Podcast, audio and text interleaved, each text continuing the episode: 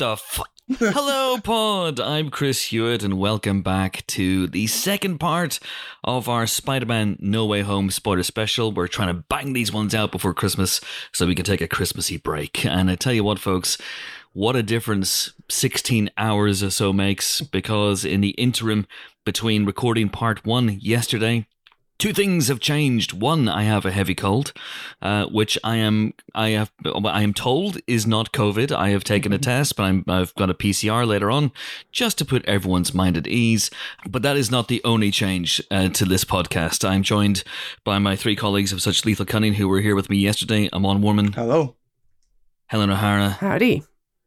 and Ben Travis. Hello.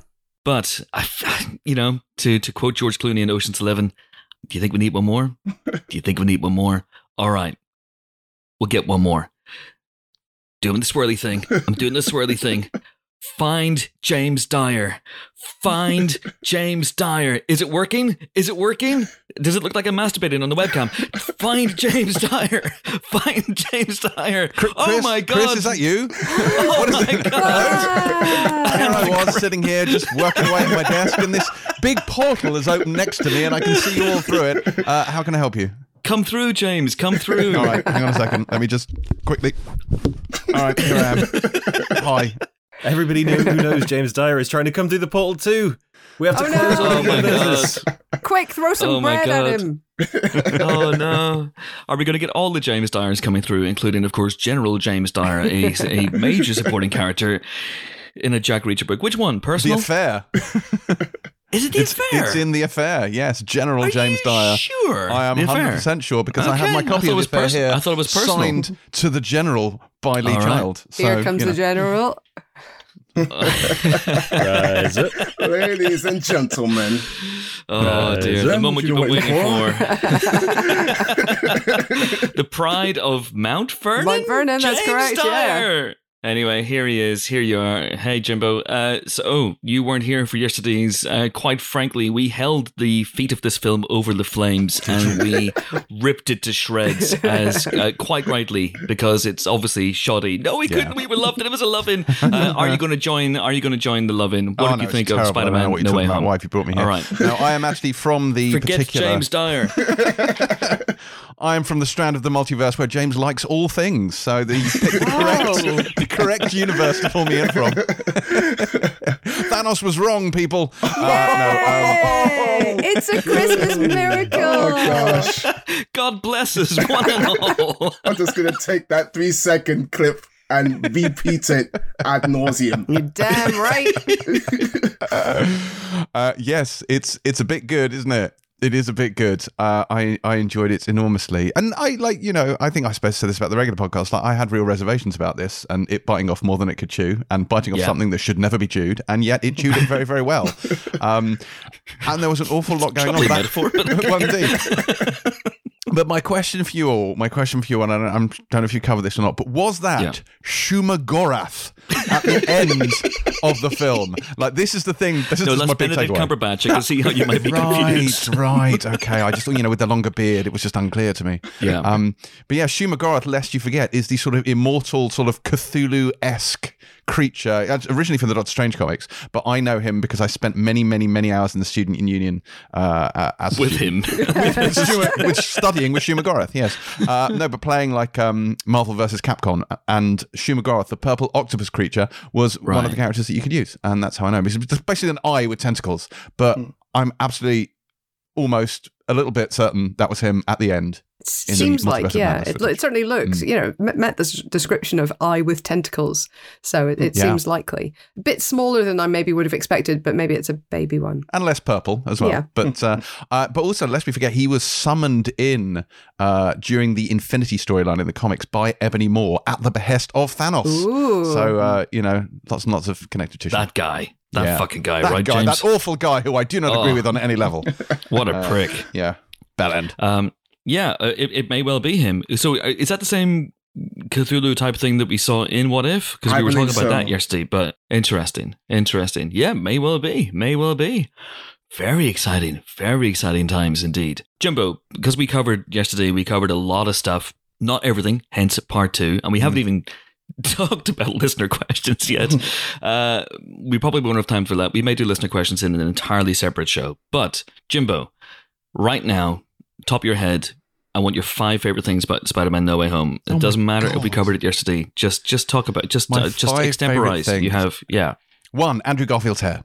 Uh, Oh, it's spectacular, isn't it? God. Yeah, it was. But, but just genuinely, like the interplay between those three was a delight. And as someone who has long had a serious dislike, shall we say, of Tobey Maguire's Spider Man. I don't understand I, know, this. What? I know you don't. I just I hate I didn't- Tobey Maguire's Spider Man. I don't. I don't What? like him. I can't get on with him. There's a, there's just as I've said before. There's a hint of Bellendery about that Peter Parker that I cannot get past. And in Spider Man Three, when he goes full Bellend, I'm like, yes, this is seamless to me. I see no difference at all in this character, um, because that's what he's been like all along to me. But I've never liked him. But weirdly, in this, I liked him a lot more. There was something about him that he seemed sort of calmer, more mellow, and just I, I liked his influence. I thought he was a nice counterpoint also to the other two because they're all very distinct iterations of Peter Parker in terms of personality. I think um, I loved my favorite moments.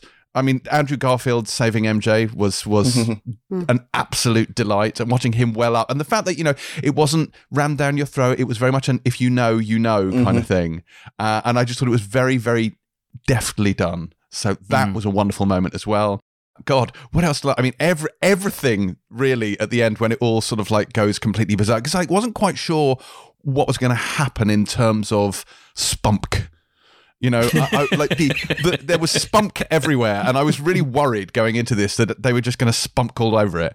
And Tobey Maguire can produce it naturally, but yeah, the other that, guys. that was Oh, also no. a great moment. To work on. Does it come out of anywhere else? um, We've asked that question many times ourselves in this podcast. we actually have but but but how they were gonna because obviously this is kind of like the divorce movie isn't it it's like the split up between spider-man and the mcu kind of for now Is it? uh, and he is spunk is getting custody of peter parker and kind of in my head i'd always assumed that because this was a multiverse movie that he would end up leaving that reality and going to another strand of the multiverse. Like when the other Peter Parkers went back, he would go somewhere else and he'd end up in Spunk World. So he would then be separated from the MCU and Sony could ruin the character to their heart's content. uh, and I was I was waiting for that to happen. So the kind of mind wipe approach to it so that no one in the MCU can now legally talk about him, which is genuinely hilarious uh, because they don't remember him and he can now do his own thing. Although why the MCU characters won't factor into his films, I don't know. But I thought that was a nice way of doing it. And I also massively appreciated them undoing the terrible wrong they did during the post credit sequence of Venom Let There Be Carnage, where, where Venom ended up in the MCU briefly. And then in this one, he fucked right off again. And I think that was a really good move. And yes, he left a little bit of, shall we say, symbiote spunk behind. But, uh, but that's fine. Like Venom's a fine character. I have no problem with that. And as long as they do something different with that little bit of spunk, then that's that's I okay. really So did there, not there's hope expect here. to be hearing that word so much this yeah, you, morning, we but could here stop we are. hearing it. It's, it's very early for spunk.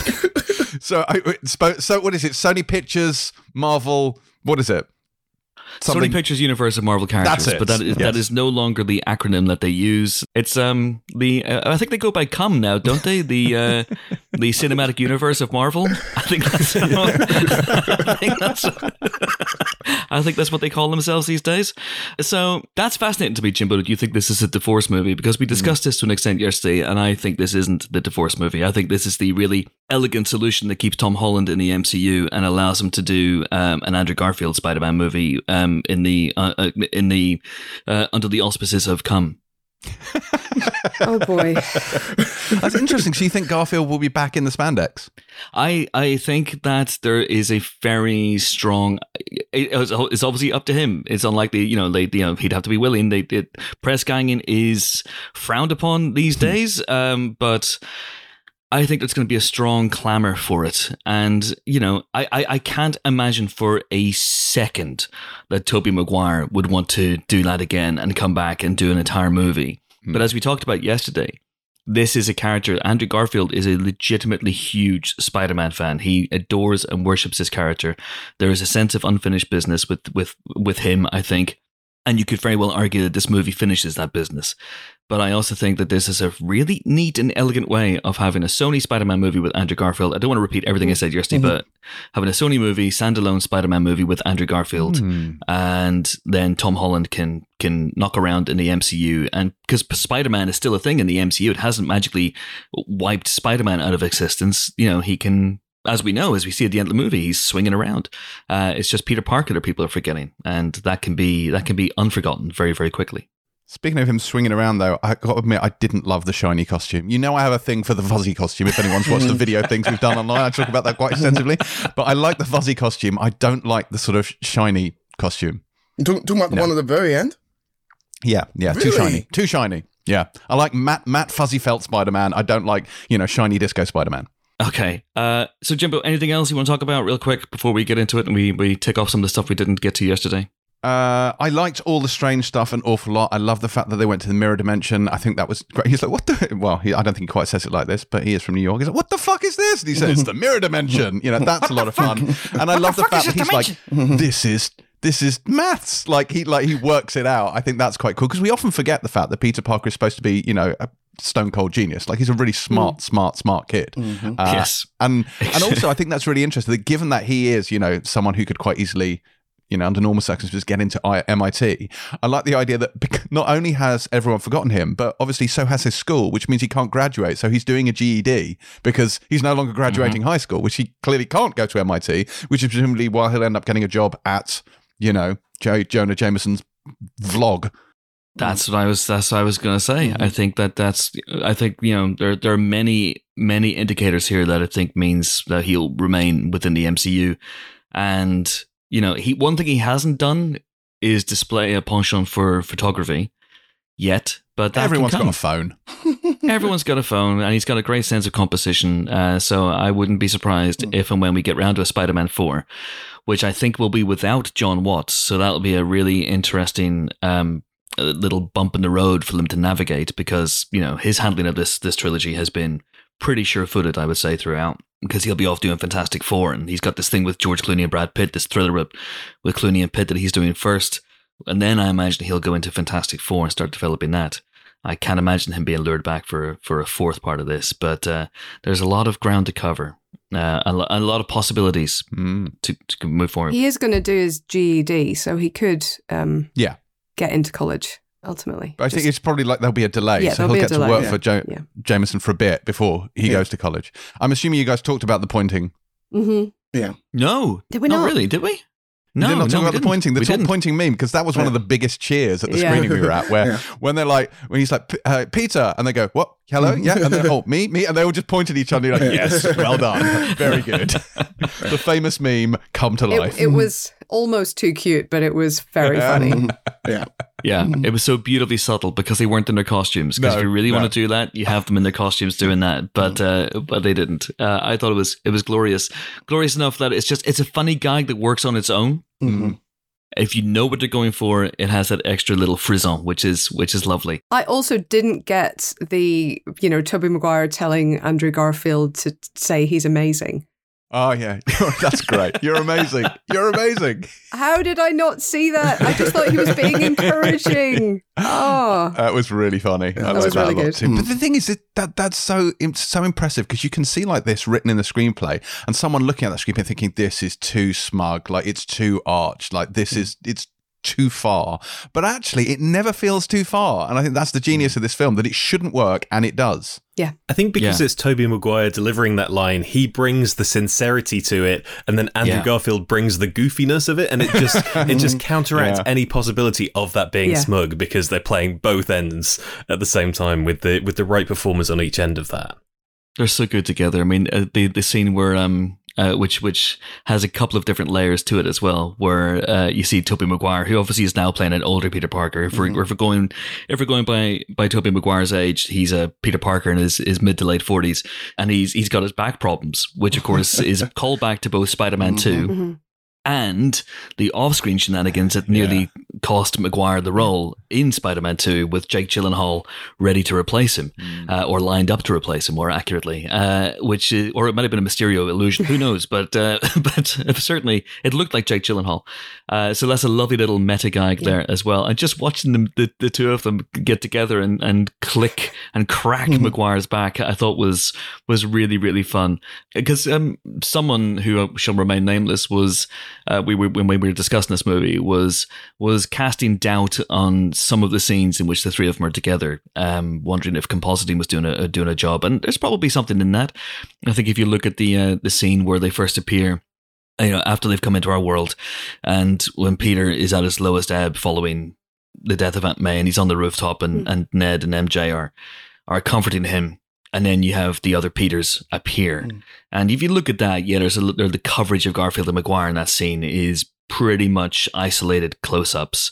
So they may not have been there that day, but I think there's an awful lot of stuff where it was the three of them in the one scene, in the one shot, on the same set at the same time, and I I cannot. I cannot even begin to fathom the levels of security that Oh went my into making this happen. God, can you imagine? Yeah. I mean, where, where, where was this shot? Atlanta? Yeah, it was. Wasn't Somewhere it Tyler that? Perry Studios again? Okay. Um, so when Bryan Cranston, just to quickly turn this into an El Camino spoiler special, when Bryan Cranston showed up in El Camino as Walter White in the flashback, uh, he came in for one day's filming. And the lengths they went to to get him into Albuquerque and in and out again because he was doing a play in New York and he had to take a day off from the play in New York, had to come to, um, had to be flown on a private jet to uh, Albuquerque. They had to have basically tents up from the private jet to the to the terminal so that no one could see him because you know if Bryan Cranston shows up in Albuquerque and they're shooting a Mhm. Breaking Bad spin-off, people are going to put two and two together. Mhm. Then this, then the set itself was a green screen set on a, you know, it, it was just wild levels of security. And I, I, my mind also goes back to the, the Tom Hiddleston diddle with um with Loki in gonna the hotel room yeah. in, in Comic Con, like sitting there. For, so was it the same? Also in COVID, everyone's in hotel rooms anyway. Yeah. But for this movie, was it basically Tobey Maguire and Andrew Garfield in hotel rooms, very nice hotel rooms, presumably, in somewhere in Atlanta, being just ferried back and forth to set uh, under blankets and just incognito, lest something get out for for weeks on end, presumably. Wild. Yeah. But when did we know? Because we did know they were in it. Like, when did we know? Uh, whenever Andrew Garfield takes his mask off, No, did, but, but like well, we went into that film knowing that all three of them were in it, right? we went into this film suspecting that Yeah. all three of them were in it, but but um, not not knowing. There had been some leaks, but even that, there was some speculation that was that photoshopped, is it real, all that sort of stuff. So, And and honestly, anyone who leaked that shit can go fuck themselves, big time. honestly. Yeah. Call a lawyer, Matt Murdock. Let's call Matt Murdock. yes, let's do that. So. Enjoyed that a great deal. Yes, uh, we haven't talked about Matt Murdock in great detail, and we haven't talked about Aunt May, and we haven't talked about Ned being magic, and we haven't really talked about the villains, and we haven't. There's loads of stuff we want to talk about. I want to talk about two sly gags as well. One's not really sly, but it's another exchange between Peters and Peter and Peter, uh, which is the Avengers exchange. Yes. Which again is one of those things that on the page could be really arch and What's an unfunny. Are you in a band? the delivery of that line because it's like, oh yeah, yeah, yeah. What's an Avenger? Just like it, it was very, very Yeah. well done. Because it's so true to the character of all three. Because yes, they're all Peter Parker, but they're all different in their own ways. Mhm. And uh, it's it was like watching, you know, back in the days when I grew up kind of a Doctor Who fan, and watching like the uh, the, the Five Doctors was a big thing for me as a kid. I've since re- re- repented, but you know, it's it's um. it- you know, watching what just watching the three of them together was was was was amazing. And watching Peter Parker, our Peter Parker, Tom Holland, Peter Parker, going, okay, you know, I have some experience working in the team. I don't want to brag, but I will. I'm an Avenger, and you know, and then Tobey Maguire going, "That's great. What's an Avenger?" That's what's great. They're they're being so supportive and they have no fucking clue what he means. oh, fantastic! You're Avengers. Congratulations, man. What the hell is that? you know, it's it's so lovely. beautifully done. And it is lovely just accentuating the differences between those Peter Parkers because it, would make sense for them to be like, well, this is your universe, so you lead the way. But there is a reason that, yes, he has been part of a team. And that's something that those other Spideys have never had. It's something that I love about this Spider Man that he's always had this corner of the universe. They've always had to look after like the whole of New York all the time because they were the only real superhero in that universe. Um, so it, I think it's just lovely for them to make a point of that difference, and it just speaks to the heart of what I think they did so well in terms of bringing all these guys together and having them play off each other in in fun ways that means something that that kind of gets to uh, the nitty gritty of like what makes a Spider-Man, but also what makes them all different. I Mm. thought it was just lovely. Yeah, and they really make all three of them earn those big moments. Like it could have easily been when that final battle happens, they're immediately on the same page, immediately doing the all that they need to do. They have to struggle a little bit individually before they come together and say, okay, let's all get on the same page. Peter one, Peter two, Peter three. I love I love Andrew Garfield's delivery of Peter three, by the way. so great. And then I love Andrew Garfield's delivery of pretty much everything Yes. in this movie. And then they have like you know that that precedes my favorite moment of the film, which we talked about yesterday, which is them all running in Oh, unison, my- taking off, just like oh, So oh, good. Mm. I can't. framed against the moon. yeah, Oh Jesus! everything about that's perfect. my, my my Chris Tingle was going off big time. Steady, steady. You make a really valid point there, though, about Andrew Garfield's delivery, because this film made me remember that while the Amazing Spider-Man films are not great, he's a really, really, really good Spider-Man. Mm-hmm. Like he's a great Peter Parker. He's really funny and he's likable, unlike certain other. Hey, Parkers come come on, come on. Uh, but no, I'm okay. Let's be perfectly honest. I find Tobey Maguire just wildly unlikable in, in those three films, and yet uh, Andrew Garfield is hugely likable. I think Tom Holland is the perfect Spider-Man, but Garfield was really good, and I think if he'd had the support of you know better films, uh, we would think about the Amazing Spider-Man movies very differently. So I'd like him back. Please bring him back. I want more Garfield. This, I'm, I'm. The more I think about it, the more I'm like, you know, I do want him as the Peter A. Parker to Miles Morales. I think he'd be great doing that. Oh, Yeah. that'd be really good. That'd be really good. Oh, yes, please. Mhm. The sly gag I wanted to talk about was the the title of Flash's rushed out autobiography, Flashpoint, because this movie has completely and utterly stolen the thunder of a movie that was being prepped long before this movie was even a, a thought in the in Marvel's heads. Yep. And that is, of course, the Flash movie, which is kind of going to do the same thing. And I hope it does it brilliantly. Uh, and we know that, you know, it's going to have Ben Affleck's Batman. It's going to have Michael Keaton's Batman. Michael Keaton couldn't be arsed showing up for this movie as the Vulture, but it will be in that movie as Batman. And that's going to make me lose my shit in a big, big way as well, I have to say. Uh, but I just thought that was a little sly FU to the DCEU from the CUM and the I mean, MCU. let's, let's not say a, a, an FU. It could li- literally just be a wink. Let's call it a hmm. wink. I think it's a wink, but there's a middle finger there as well. It's like, Yeah. hey, Just ironic that Flash didn't get there faster. Who would have thought it?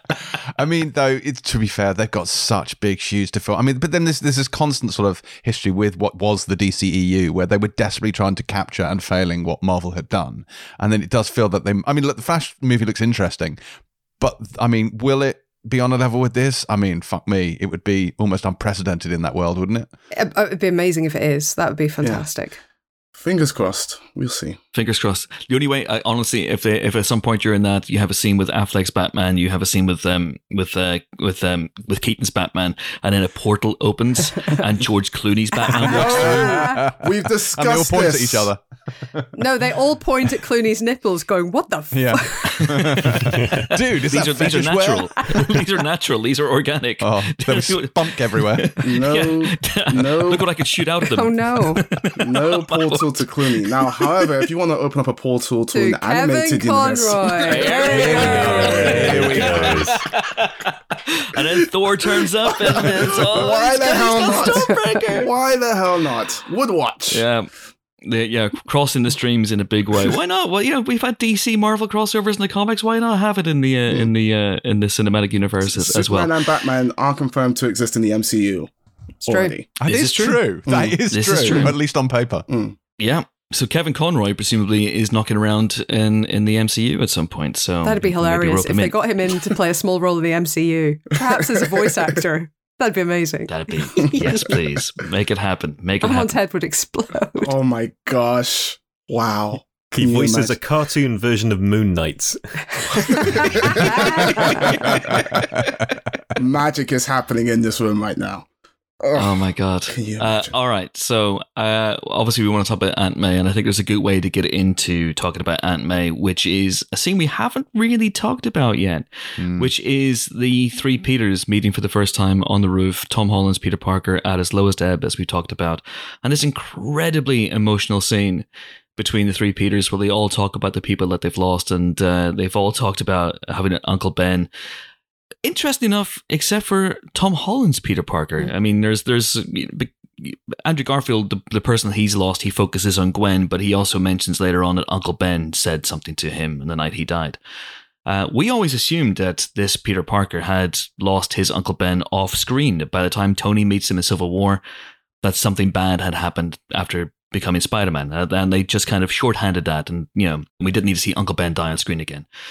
The death of Aunt May in this would seem to indicate that he didn't have that to go through. Uh, so we'll, we'll talk about that if you want if you want to talk about that, but also just talk about that scene because that is the scene in which you know Aunt May gets to say, "With great power comes Whoa, whoa, great whoa, Chris, responsibility." Chris, don't don't say it. That is a death wish. That is a curse. if you say that today, that is the end of you. Do not don't say it in full. I, I, I think I said it, Ben. I, think, I we, said yeah, we said it yesterday. No, I think I said it. Yeah. No, No, I, I No. think so. This uh, this is interesting because this is something that I remember complaining about when Civil War came out, and I think I've complained about it since, which is the way that the MCU bent over backwards to give that message but not use that phrase. And I was like, Mhm. sometimes just say the phrase. We get it. We don't need you to reword it constantly. But obviously, what's happened is they have decided to save it and there was a decision to hold back on it deliberately. Uh, maybe they didn't always know they were going exactly here, but they always knew they were going to do something with it. They were going to drop it at a particular moment, I think. And that's why. And I think they did deploy it to maximum effect this way. I think it worked really, really well. He already had that sense. I mean, he did basically say that in Civil War when we first met him in that scene with Tony in the bedroom. But to put it in those words, to have it as almost uh, a shibboleth, isn't that right, James? That's right. Uh, shibboleth for the other Spider Men as this moment of bonding between the three of them. Um, that worked unbelievably well. Yeah. I I love everything they did uh, with Aunt May in this film, and it's been something which I've been wanting to see from this version of the character for a long time. Because one of my issues with the previous Spider-Man films is that so much of the important conversations that had to have happened between Peter and MJ have happened off screen. Um, Peter even has a line to Doctor Strange in this film saying like when Aunt May found out that I was Spider-Man, there's a whole thing. I don't want to go through that again. We haven't seen that. Mm. We've only really seen her coin the Peter Tingle term and any sort of the, the vast majority of the time that she's talked about spider stuff is you know sort of a joke uh, in one way or another. Here you really get to see um, what impact Peter being Spider-Man has had on their relationship. And in that moment in particular, it's very, very powerful. I absolutely loved it. And, and also the, the impact of her kind of moral guidance on him Right. And that's always been there. And we've seen her, you know, obviously in the in the last film as well, working in the specifically in the charitable sector, specifically helping people get their lives back on track and everything after the blip. You know, this is something that she clearly does, but you see the the d- direct effect on him here, and I think that was really, really well done. Um, yeah, and really necessary. hmm Do we see it coming, first of all? And do we think there's an element of fridging going on here? I mean, this is another example of a, of a hero being motivated by the death of someone close to him. I think there. I think there's practicality to it as well because I think the way this film ends, it's too messy. If May's around and forgets him, and MJ's around and forgets him, I think weirdly, like you needed her off the board because you need him to enter a different phase of his life where he's no longer a dependent and he's now on his own and he's got his own apartment and the loose the loose thread that like Ned and MJ are enough for that kind of emotional thing to land. So I think Yeah. it does, there's a fridging aspect to it, but I think also it's a okay, we need her out of the way because this has now become an obstacle. I suspected it was coming when Norman turned and like Peter, Peter was like, May run. Yeah. And I suspected that something was afoot. Like I thought that maybe she got away. And then once, you know, the goblin was pile driving Peter through all the floors, I was like, okay, something's definitely about to happen. Um, so yeah, I saw it coming. What was the other part of your question? The, the fridging. Um, I think there's like two different types of fridging. There's fridging, which is just frustrating, don't do it, annoying fridging. And then there's fridging with purpose. I think this is the With latter. great fridge comes great responsibility. Yeah. Yeah, I don't think look, not all deaths are fridging. hmm Fridging, Yeah. you know, fridging is the uh, is the kind of cheap death just to motivate a hero, and you know the, the thing about comic books, the, the adage is nobody stays dead in comics, but the second part of that adage, adage for many, many, many moons was except for Uncle Ben. Mm. Uncle Ben stayed dead, and Aunt May in this universe is the only Uncle Ben we have, as you said, Chris. You know, we don't have Mhm. an Uncle Ben character, so maybe it was inevitable in that sense. Maybe it is part of him becoming fully becoming Spider Man, and I think maybe it was necessary in that case. I mean, you know, yeah, we c- we can get into the definition of fridging, but fridging is is slightly more particular. It h- tends to have to do with when people come back, and the fact that women either don't come back or come back reduced in power. Men come back stronger than ever. So the difference between Oracle and Bucky, although actually Oracle ended up awesome, but you know what I mean. Um, the physical difference between Oracle and Bucky, for example. Yeah, I think this had enough substance and, and meaning. It didn't mm. feel cheap. I think especially you've had three films with this character and and they gave a lot of good substance to that character in this. But I, I know it was meant to be sad, but this was a really like brutally sad moment. And I felt absolutely gutted. I think Tom Holland played that moment incredibly well. You think of how he played a similar scene, obviously with with Tony, uh, and and got to play the reverse side of that in Infinity War when he was being snapped. But this Peter has really been through some shit, and I think Tom Holland sells that so so well. It was uh, there was in among all the exciting, joyous stuff, all of the villains, all of the craziness, all of the fun, all the funny bits to have this bit right at the center of the film that is just desperately, desperately sad uh, was bold. I thought. I thought it was really bold to, to put this right at the heart of your film and to make it, as Chris said, the sort of catalyst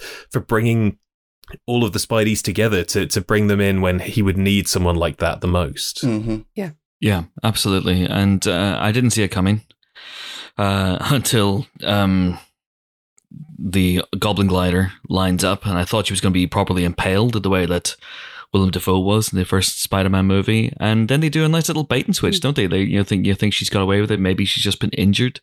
You know, that's been a nice bit of faltering fake outs, and uh, they're both terrific in that moment, Holland and Tomei Yeah. you know she's got an oscar um, and it comes across for sure i mean his his disbelief you know i'm just gonna catch my breath i'm just gonna catch my breath for a second and his disbelief as she's as she's dying uh you know especially given what he's gone through in the mcu losing tony and everything I was pretty sure she was dead from the Goblin Glider lining up. Lining up. I, th- I thought it was a fake out that whole scene, but at the same time, I thought it was Mm. brilliantly done because it does make you doubt. It does make you think, oh, maybe we've got away with it. Maybe, just maybe.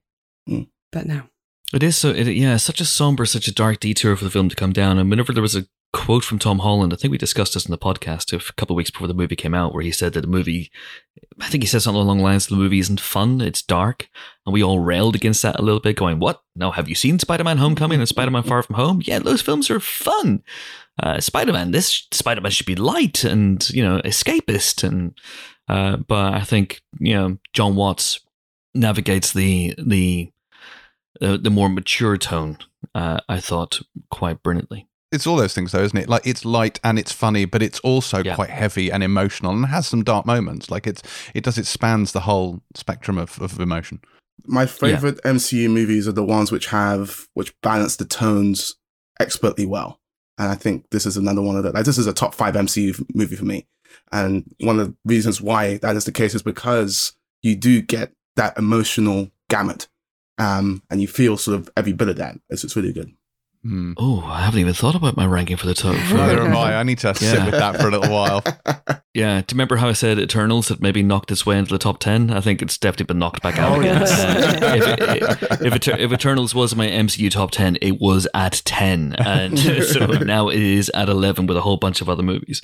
Uh, but yes, this is this is definitely top 10 for me. Um, because as we discussed yesterday, this made me feel things I I, it, it it awakened a long dead feeling dormant, lying dormant inside of me, and uh, it's just terrific. I I I've liked the MCU movies post Endgame, um, but yeah, I completely agree. There's none of those movies have made me go ooh and ah and oh my gosh and what and what is oh my gosh all that sort of stuff in the same like two hour span um the point where you know I haven't double dipped uh, on any MCU movie in terms of going back to the cinema to see it again. Didn't do it with Black Widow.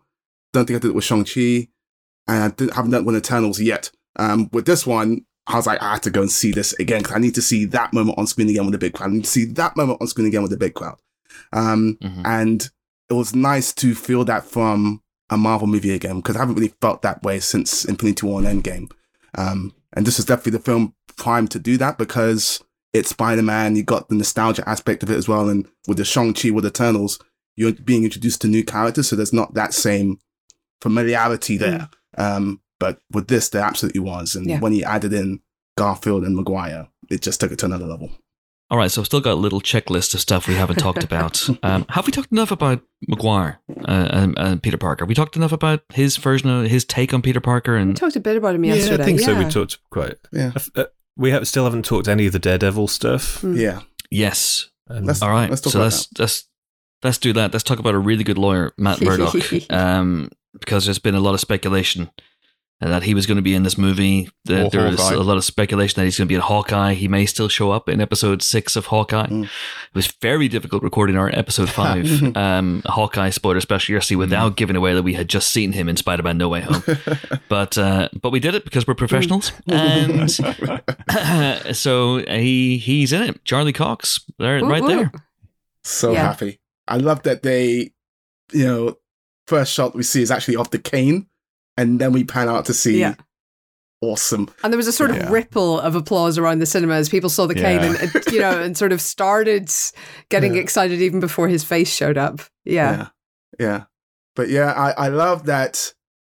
Uh, Peter is also going for the brick, but Daredevil gets there first, and he's like, "How did it?" It's like, oh, everything about really that was great. lawyer. Mm. I love that. And yeah, and the fact that Peter clearly senses that's, I mean, no, I, I'm speaking here as a lawyer. That's not something you're taught in law school. Actually, now this may this may come as a surprise to you all. You don't actually have a class in catching bricks without looking. Um, I was hoping for Yeah. one. Uh, as a Northern Irish person, it would have been terribly useful. But um, but no, there there wasn't one. So uh, so yeah, so he Helen, Helen, I know where you live, so I'm gonna go round to your house now and throw a brick through your window. So I'm, Oh well, I mean, you catch it. it's a, ni- it's a day ending in Y, Chris. No surprise there. The other cool thing about that scene, Jon Favreau. Uh, do you remember who he played in the Ben Affleck Yes. Daredevil movie? Yeah. Of course I Yes. do. He played Foggy Nelson. Exactly. So good there's, there's, point, there's that nice there's that nice bit of uh seven. What's the word? Synergy. Nice Not synergy. even uh, unsynergy almost. It's almost the opposite of synergy. Are we saying that there, yeah, that the portal has brought in a Foggy Nelson who's wandering around somewhere looking for Matt Murdock Into the Favreau verse. Into the Favreau verse? Oh my god, that would be incredible. Mike from Swingers meeting up with the chef from Chef. That'd oh be yes, so please. money, baby. That would be so money. Happy would get him to Yes, make like a delicious cheeseburger. Oh, it'd be so good. Oh, my god, maybe some Oh, brisket. not, not, not Oh. a cheeseburger. Not a, not a cheeseburger. It's too sad. Too sad. Oh, too Oh. soon. Too soon to Too have soon, a too cheeseburger. yes. Uh, but where do we think that this is going to go? Where do we think that Charlie Cox, back as Matt Murdock in the MCU, is going to go? Well, we got Echo coming up. Uh, I fully expect him to be involved in that. Now that Kingpin, I expect he's about to come. We've only seen a blurry photo. He's about to come into Vanessa! a much bigger focus in Hawkeye and beyond. And where Kingpin goes, I think Daredevil follows. So I think whatever they're doing with that character, Daredevil's going to be in the mix there too. So, spoilers for Hawkeye episode five. Um, Yeah. uh, I also think She Hulk is coming up. She's a lawyer. Well, that's a good point. That's a She's good a point. lawyer. He's a lawyer. You know. She's superpowered. He's superpowered. We're all going to be wrong-footed by this. It's going to be an MCU courtroom drama. There's going to be no Oh action God. whatsoever. It's just I going to am be the point of absolutely order. here for that. Why That'd wouldn't that be great? Oh my You know god, what I'm saying? Bring it on. A few good um, Superman. Spider- Supermen. Spider-Man? A few good, a few good Spider-Men. Yes. Uh, That's what they were going to call this one, but they thought we need to stick home in there somewhere. Don't want to give away spoilers. I want the lizard. You can't handle a lizard. You literally can't. You don't have superpowers. Leave them to me. Amazing. uh, yeah, I, I'd be I'd be fascinated. Again, I wonder if you know, as I said yesterday and a little bit today, I wonder if uh, the powers that be at Marvel might be looking to gauge audience reactions to certain cameos mm. before deciding what to do really going forward. Because Charlie Cox, you know, this is the first time we've seen him on the big screen. He has been tethered to the Netflix shows. He's been tethered to the Defenders and, and the three seasons of Daredevil. This is the first time we saw him on the big screen. And, it, you know, it wasn't you know, I would say comparatively the, the greatest reception compared to when Garfield Maguire showed up. But that big, was though. a really healthy. Yeah. That was like a whoa, yeah. my god, yes, uh, kind of reception. Yeah. And you know, I I, I love Daredevil. Mm. He's one of my top ten comic book characters, uh, or certainly Marvel comic book characters. I, I love.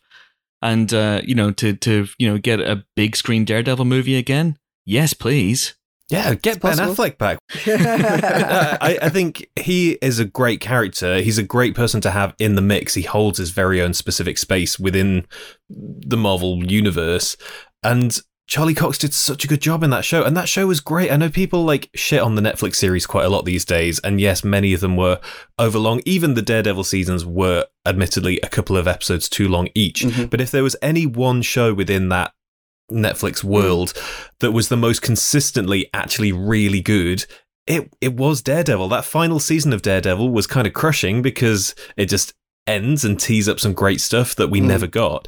Um, but that final season is really, really good. And he yeah. was always great as that character. So there is an element of a little bit of messiness of taking these shows or taking this character who was in a show that never really got to wrap up and bringing him into the very neat MCU. But I think when that casting is that good, when that performance is that good, why not? It it doesn't necessarily mean that all the Netflix stuff is canon. They can use whatever they want from that, yeah. but let's just bring these guys in and it, when they want to deploy them and if there are kind of ideal projects to stick them in, like as you say, yeah, actually She-Hulk makes total sense for there to be other lawyers around. Um, yeah, I, I'm I'm very happy that Charlie Cox is back and happy for him. If we're talking about second chances in this film and people get into reprise mm-hmm. roles after having been kind of screwed over by factors outside of their control he fits that bill as well. Yeah. That's what this whole movie is. Yeah, and I, I think I mean the the point about canonicity is is interesting because this doesn't technically have to be exactly the Daredevil we've seen. It doesn't have he doesn't have to have been through all of that. That doesn't have to have been in the MCU universe that we know. This could be, be you know a parallel one from a from the MCU. So they it could be a yeah, variant. Some, we, we saw a variant, and this yeah, is the real thing. This could be, or the, yeah. yeah. we saw the variant. This is the real thing, or vice versa. It doesn't matter. So yeah, so it's it's kind of all to play for. The whole film's about second chances, isn't it? I mean, that's one of the great themes of the of the movie, and it, it's so meta in the way that it's actually giving all these different characters second chances. uh, also, although I will say, if we're going to carry forward with Charlie Cox as Daredevil and Vincent D'Onofrio as Kingpin, this represents a remarkable opportunity to recast Foggy Nelson. Whoa, oh, I like yeah. that guy whose name I can't remember. Harsh. That is harsh. He's very good as Foggy. The guy's name I can't remember. Are you going to come for Karen next? No, no, I like I like Karen. I like Karen. You know, but uh, but uh, vis-a-vis Foggy, uh, we're activating Thor voice in five, four, three, two, one. Is he now? Thor voice mm-hmm. activated. I, I do think um, I think Karen was done dirty by the show in a big, big, big way. I think she was such an interesting character in season one and was absolutely screwed over in seasons two and three. So, um, if we're talking redemption, I'd like some for her too, please. Thank Elden Henson, great Foggy Nelson, knew his name in the end. All right, Lego Batman. When it comes to recalling the name of the actor who plays Mr. Nelson, Amon was a little bit foggy. Hey. boom. Anyway, all right. So there's a couple of things I want to talk about as well. Um, we've talked about we talked about yesterday at great length Willem Dafoe as a Green Goblin. We talked, I think, pretty much a decent bit about Doc Ock, mm. Alfred Molina's Doc Ock, who of course is you know the, the, the good baddie of the bunch we haven't really talked about the rest. We haven't talked about Jamie Foxx as Electro. Talk about second chances. You know, this is the Jamie Foxx I think we thought we were going to get whenever he was cast in The Amazing Spider-Man 2, which I still think should have been called The Spectacular Spider-Man. But anyway, let's not dredge up old wounds. Um, and we haven't talked about uh, Rhys Ifans and uh, Thomas Haden Church, for it is them uh, say the credits, and obviously they show up at, right at the very, very end as Flint Marko and as Dr. Curt Connors. Uh, they are Mm. not in the animated credit sequence at the end. Their names don't come up uh, uh, in the in the cast list, which I think is is interesting. I love that a big part of Jamie Foxx's uh, portrayal in this is that he just he's so happy that he looks like Jamie Foxx and not a blue dude with a comb over anymore. It's it's wonderful. Guy's got a haircut. He's looking fresh. Mm. He's got this new electric powers. It's good. This was something that I thought was handled well. They they looked back at these Spider-Man villains and realized when they were shit. uh, like the first thing they do is they realize Green Goblin looks like a Power Rangers villain. They're like, smash that fucking mask. It's ridiculous. So, and again, a very smart move. And then yes, the debluification of Electro, another good thing. He the only blew thing I before. queried in this film. I don't. That was an Arrested Development joke. It has to do with the color Uh-huh. blue. Sure, sure, Helen. God, bringing filth to this podcast. I am disgusted with you. oh, Helen, you blow hard. but but genuinely, like the only thing that I would kind of put to this is that the motivations of the villains are Mm-hmm. all over the fucking shop in this film. I don't it doesn't take away from the film for me, but it makes absolutely no sense. Like Sandman's a goody, but then he's not a goody, and now he's a baddie, but now he's a goody again. And then Electro, oh, he's fine. Oh no, no, he's massively evil, but as soon as his powers away, he's like, oh yeah, you got me. I'm mm. actually fine after all. Like, mm. what's happening there exactly? Uh, Like, uh, Doc Ock, we can understand because he has a special chip thing that stops the tentacles controlling him. But you know, I think What? Electro mostly worked. I would have liked there to have been more of a conversation with him and Andrew Garfield's Spidey once he was depowered. I just think that was over very, very quickly, and he got over it Mm. very, very quickly. Although he did have that great line about Black Spider-Man, which we discussed. Um, Yeah. but yeah, um, Doc Ock worked. Goblin absolutely worked. The others not so much. I think I think the Electro was a little muddled for me as well. I think I think you're right because I think there is a transformation of that character and and you know he does go in you know you've got Andrew Garfield going oh he was such a sweet guy before it all went wrong he was such a sweet guy but he doesn't get back to that exactly he's never quite consistent with any version of the character we've seen before it feels quite removed from, from everything and yes it looks like a million times better and I loved how they did you know the the kind of traditional electro mask you see in the Mm. shape of the light around him, but you know he doesn't physically have a mask. Thought that was brilliantly done. Um, lovely, lovely touches like that, and obviously it, gives us Jamie Foxx looking more like Jamie Foxx, which is a good Mhm. thing. Buck ass naked. Well, I mean, I wasn't going to comment on that, but sure. uh, but then, but yeah, what you know, the the rest of it, I thought was sometimes a little unclear, and and as we discussed yesterday, I wasn't clear on.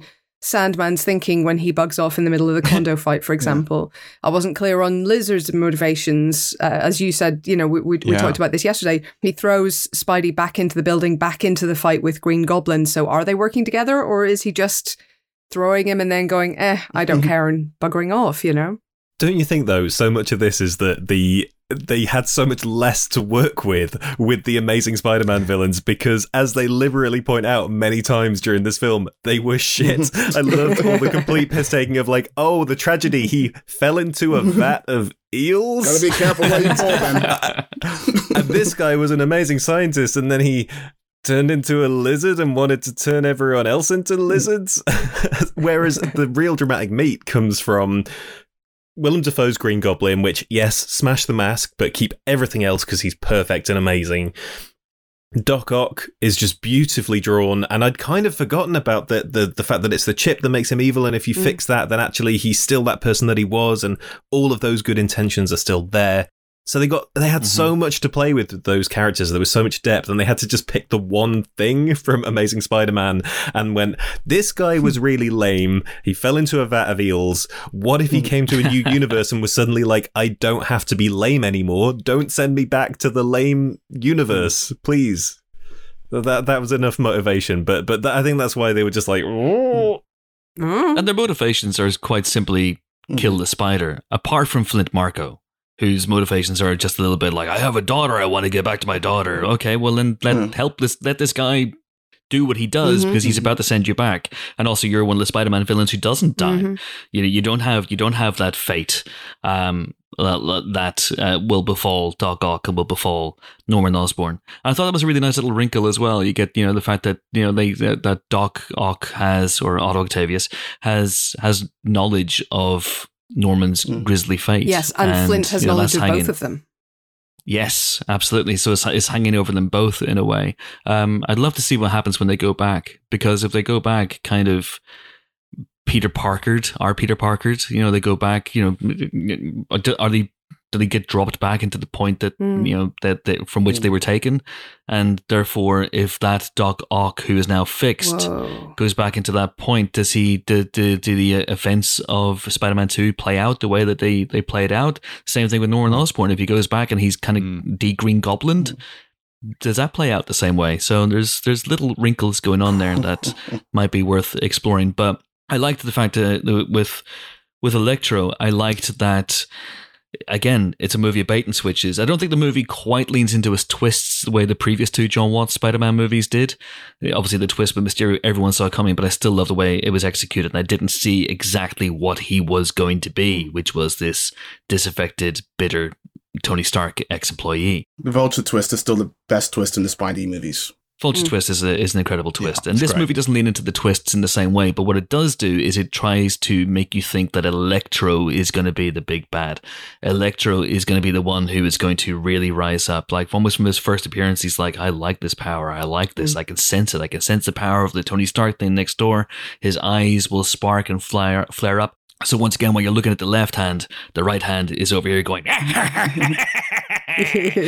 uh, and being all really goblin interesting. I never thought Electro is gonna ascend to big villain. Really? No, when you have Norman Osborn, Goblin, Willem, Mm. Winifred, and Doc Ock right there, I just even in the marketing, and I get that there was a lot of secrets. Like those two, especially Doc Ock, were being sort of front loaded much more than Electro ever was. So I never, I never thought that he would ascend to. But but Electra was the one expressing doubt with this whole "let's get well" situation. Is is I Yeah. think what, what Chris means maybe. And you can understand why as well. Like it demonstrably improved his life. So yeah, Yeah. The power he talks about must be the Tony Yes, Stark arc yeah. reactor stuff, right?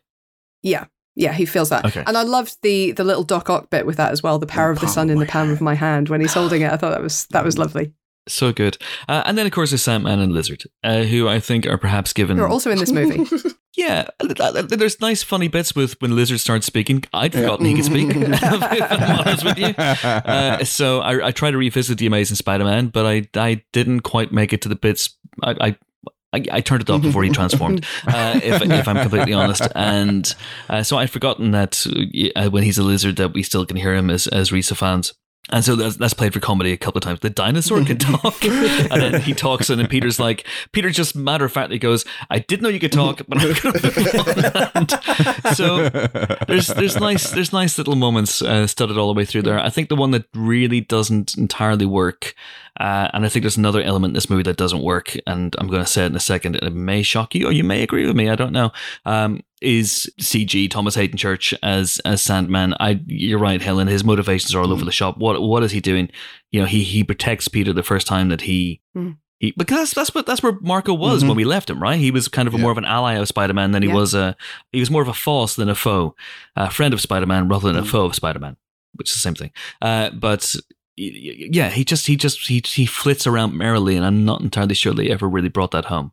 No, There's there's a great there's a great big screen Sandman because that character, like Electro, that power set is built to be formidable.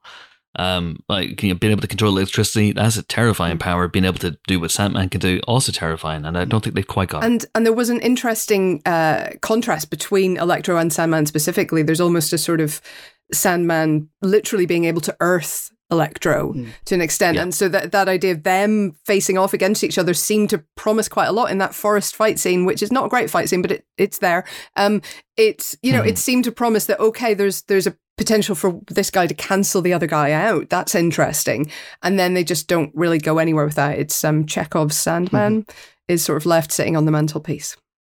Mm. I guess in a film this big with so many moving parts, some of the moving parts will get neglected every now and again. And uh, I, I don't quibble with their uh, decision to focus on Osborn No. and Octavius. I thought 'Cause they're much I think better. even Doc Ock, yeah, they're better. But I also think Doc Ock gets a bit of short shrift towards the end of the film. But uh, but hey ho, is what it is.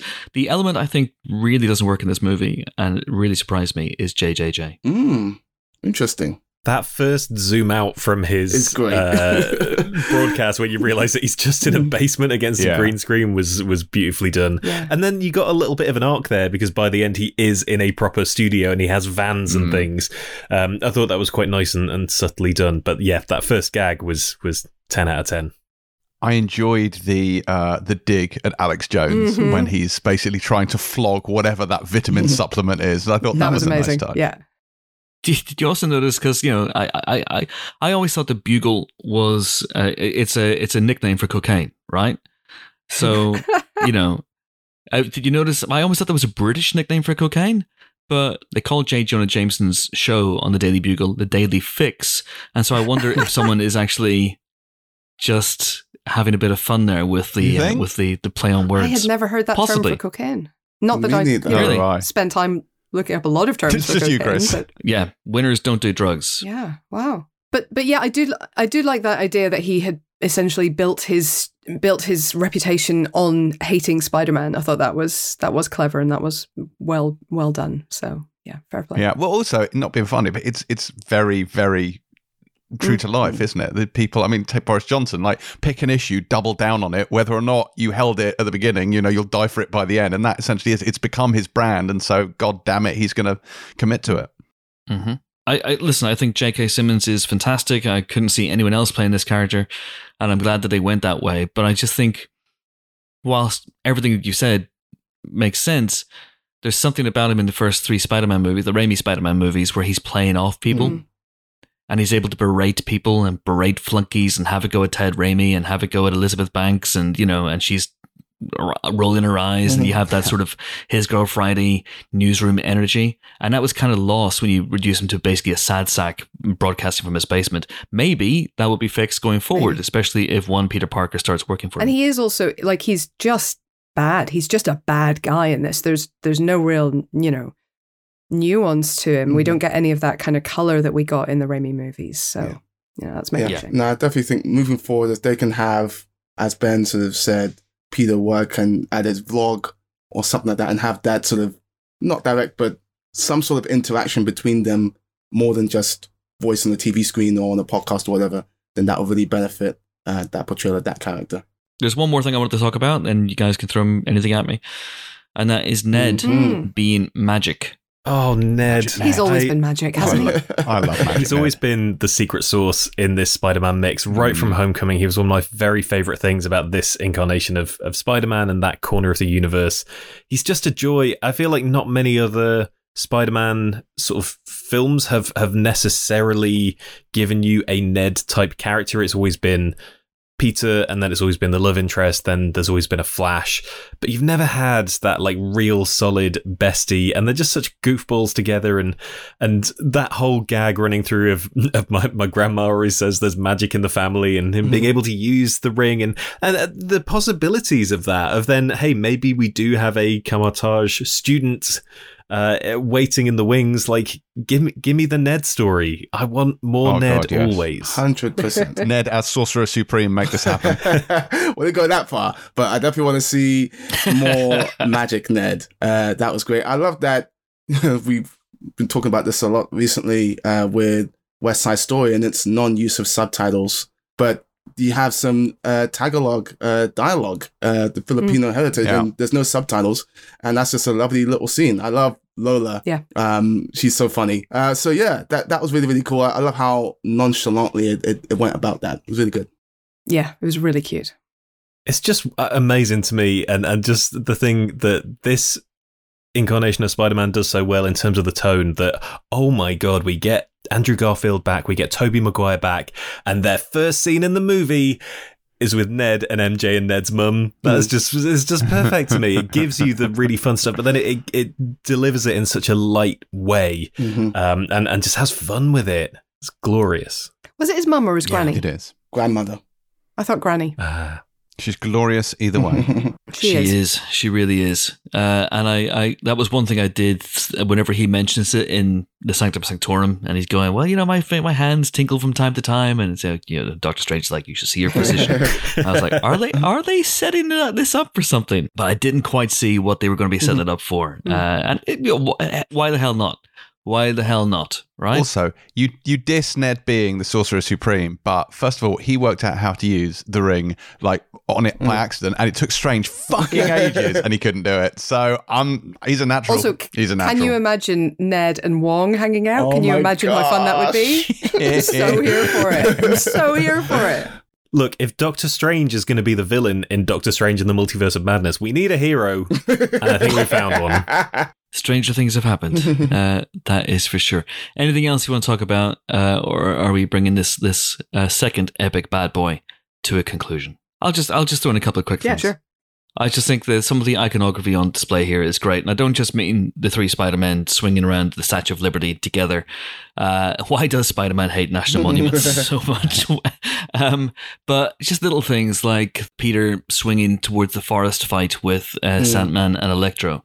And there's that shot from side Yeah. on, Mm. and you just see him swinging through the trees. And again, it does that thing that that that, that continuation of what they did in in Homecoming and Far From Home, which is they really don't have him swinging around New York very much until the very end of the movie, where it's almost like he's become Spider Man. Uh, so they have him on a off ramp, they have him in the forest, they have him on the Statue of Liberty. There's not a lot of traditional, Manhattan. I would say, Yeah. Manhattan, yeah, swinging around buildings and, and doing his thing. Thing. Yeah, and I thought it was it was it was nicely done. I mean that that scene in the forest reminded me of Spider Verse of them, you know, heading out to uh, to get to the the secret base. Um, uh, first of all, but also th- I thought it was clever that that first kind of panicked flight through New York. Um, trying to get away from all the attention as, as his as his Yes. identity is revealed, Mm. going through the subway, Mary Jane being like, "That was so much worse." Uh, I I love that just on that that moment there when they they rest on top of the the sort of like a Yeah. traffic thing, and he's t- talking on the phone to dude, and she's like, "Dude," because he has let go of her, and she's just standing Yeah. there. Yeah, that was great. Mm-hmm. No, but also what was nice was th- there were little touches like when he's going to search for the MIT uh, associate dean or whatever her, her title is. He he lands on a the, the sign. He lands on the road sign at the exit. There's a hovering helicopter nearby, and he waves. That's mm-hmm. how the villains know where to find him, which I didn't realize the first time I watched this, and only kind of clicked on into view the second time. Mm-hmm. That's why Doc Ock then turns up, Interesting. right? Because he was just on TV. Yeah. Don't you think? No, I thought that they were just drawn to him magically I don't somehow. think they're drawn to him magically. I think they know he's there because they've been watching TV, trying to I mean, him. they'd have to get there pretty damn quickly. Yeah, but they, you know, they, they it takes I them wonder a few whether minutes. it's more far fetched that they'd be watching TV than having been sucked into a parallel universe. They think I'm going to watch on mm-hmm. TV, or whether they're because they are kind of drawn to him, aren't mm. they? Like that's that's the it's the, it's the kind of a gravity well of him. I mean, are they? Because he goes looking. He has to go looking for Electro and Sandman. He doesn't come anywhere near collecting lizards. The other two turn up on the bridge where he has just waved at a TV camera. I think Cannon's right. It makes sense. I mean, they show up pretty damn quickly after that. Doc Ock does, yeah. Well, no, because like he waves to the camera, then he sort of has like a good two minute conversation with the MIT woman on the road, and then and then Doc Ock makes some noise. So it's a bit of time. Right. Yeah, maybe. Yeah, okay. Uh, uh, yeah, the Electro Sandman thing seems like a, a trap. Are they working together somehow? But, uh, But yeah. they're not. The- the- and, and lizard, as you're as you're uh, you're you're right to say, lizard's just kind of knocking around the sewers, isn't he? And uh, and has that confrontation that we don't see with with Doctor Strange. Yeah, yeah. I, I think yeah, yeah. I'm I'm I'm prepared to concede. I think you're totally right about the web slinging, and I I love that it's almost an evolution of it becoming smoother and more effortless as we as he's matured into this version of Spider-Man because that has been one of my issues with the prior Spider-Man films in the MCU. Like the web slinging has been fine, but it hasn't looked as smooth and as cool and as I want to know what that feels like as it does as it has in the Raimi movies and even the uh, second Spider-Man movie, which really nailed the web slinging. Um, but now in this movie, um, especially with that end swing through uh, New York, you really, really do feel like it's matured into that, and I, I really like that. It's it's it's pretty much photo real now. Yeah. There's an amazing shot where I mean, as much as I love all the swinging stuff that you know John Dykstra oversaw for Spider-Man and Spider-Man Mm. Two, there's still the, the strong whiff of, of CG, and there's the whiff of CG here. Oh, yeah. I mean, the compositing is not perfect. There's there are moments when he's on the uh, the, the off ramp with um you know with with Doc Ock, and you know, and there there are conversations that feel like they're a bit green screeny. So it's not perfect, and obviously some of the the, the villains by their their very nature feel very CG. But Spider Man, they seem to have got down now. He has a weight and a texture which feels light years beyond anything we've seen live action. One of my favorite shots, and I think they do a lot of it for real. Uh, so they actually infect someone with um, a spider bite, Mhm. and they get their stuntmen. They train them up, and they, you know, there's there's that amazing shot in the early in the early scene with uh, with MJ where he's trying to swing back to his apartment, and he swings back, and they're they're swinging in, and then he lands on the wall and Mm. just Yeah. in close up, and that looks as photoreal as I, I'm sure there's there's real composites, Mm. there's real elements in there, uh, but that looks absolutely just 100 percent tip top That Spider Man. stressed me out. Her scrabbling to open the window stressed me the hell out. It looked extremely unsafe. I also love Peter's use of Spider Man as a verb. Uh, when they're talking about work, going to MIT, he say, "I can, I can totally Spider Man in Boston, can't I?" You know, it's like They they, have have got crime crime there, there. haven't they? And like, Wicked crime. Wicked crime was so good. I loved that. Absolutely loved that. For anyone who doesn't know, wicked is essentially Massachusetts slang for very or a lot of. yes, wicked crime. I have one more score thing to mention. I know that you're shocked to hear Okay. such words from me. hmm Um, Yeah.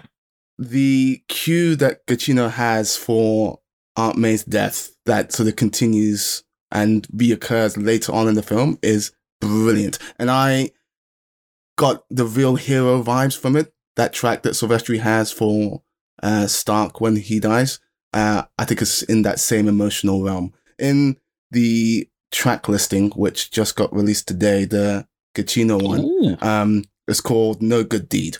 Um, Oh. it's very, very good.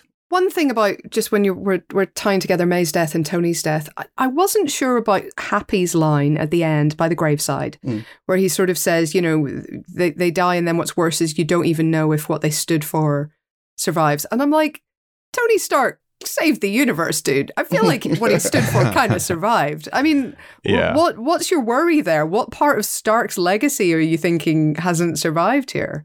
Is that what he says? I thought he says something along the lines of "you miss them, and then you also miss what they stood for." That's the part you miss most. You miss what they stood for. I, I, uh, I, well, maybe I'm slightly misremembering it. I Helen, don't think that was. qu- we will need to see this a Oh third time no, just to Chris! clarify. What a shame. This is such a. Look, Such a Oh. it's shame. just your cross to bear, guys. It really is. Uh, and I'm also just going to mention very, very quickly. I just love how we talked about the differences between the Peter Parkers, but even the way that Tobey and Andrew are introduced is is absolutely in keeping with their characters. So Andrew Garfield's character is Andrew Garfield's Spider Man is is rambunctious and enthusiastic and leaps through the portal and immediately takes his mask off and he's just like, oh my god. And Tobey Maguire kind of just stumbles into it a little bit, like, "Oh, have, oh, what's happening here?" You know, it, it- I just thought it was it was very very Cool nice. youth also, Yes. he's in a room, right? He's in a room in a house. It seems like when he steps through. So has Yeah. he gone Yeah. to where he lived, looking for like essentially his life? Yeah, quite possibly. Quite possibly. Uh, there's also indications, aren't there, that there is no Norman Osborn in Mm, this yeah, universe. interesting. He goes, you know, he says, I went to the house, I, you know, uh, Dafoe's Osborn, and he says something about his son, and we haven't seen a have we haven't seen an Osborn or an Oscorp uh, in this universe. I wonder. I, I thought for a while they might keep him around and, and change that. There was a school of thought that he bought Avengers Tower, but I guess not. Guess not. that uh, that I, I think we need to get past the Avengers Tower thing. I Just That don't think it's a not thing. Yeah, there's no sign it's a thing yet. Fantastic Four. That's all I'm going to say. unless it becomes the Baxter Building, and and then it, it, it could become the home of the thing rather than a thing. As you can no doubt tell, uh, that is it for this part two of our Spider-Man No Way Home spoiler special. I, I still feel there's stuff we haven't discussed or squeed over quite as much as it deserves, uh, and we haven't answered any listener questions. But Although we hope we've tackled them in the course of this, but we may do a, another one in the new year. Chris, three is a magic number. yes, Three Yes, it is the is. magic number, Ben. We have to magic do it. We have to do it. And on that note, uh, that is it. Some people have got boosters to get. I've got a PCR test to run to. Uh, and uh, that is it for us. Helen's got to go home to Northern Woo! Ireland. I'm on. What are you doing? Clear test, baby. Writing all the time. Everywhere everything all the time. That's uh, that's Amon's uh, approach to writing. Anyway, on that note, thank you so much for listening to this, and thanks, of course, to my four colleagues of such lethal cunning, the Fiendish Five. Oh God, if only we had one more. Uh, it is goodbye from Spider James, James Dyer. Goodbye. I'm going back to my own universe now. it is it is goodbye from Amon Warmann, arachnophile. Peace. Don't don't hold me to that. I feel like I feel like that one might come back to bite me. Literally. yeah. It is goodbye from Peter Five. He was Peter Four yesterday. Now he's Peter Five. There's Peters all over the place. Ben Travis. I'll be back as Peter Six in part three. oh my god. Yes, yes, yes. Make it happen. Uh, it's goodbye from just a tree man, Helen O'Hara. Toodaloo. And it's goodbye from me, the original true believer. um, but of course, the original true believer is Avi Arad, isn't it, really? And this podcast, maybe even our lives, would not have been possible without the incredible sacrifice made by Avi Arad all those years ago when he executive produced Blade. Thank you, Avi, wherever you are. Thank you. And thank you for listening. See you next time. Bye.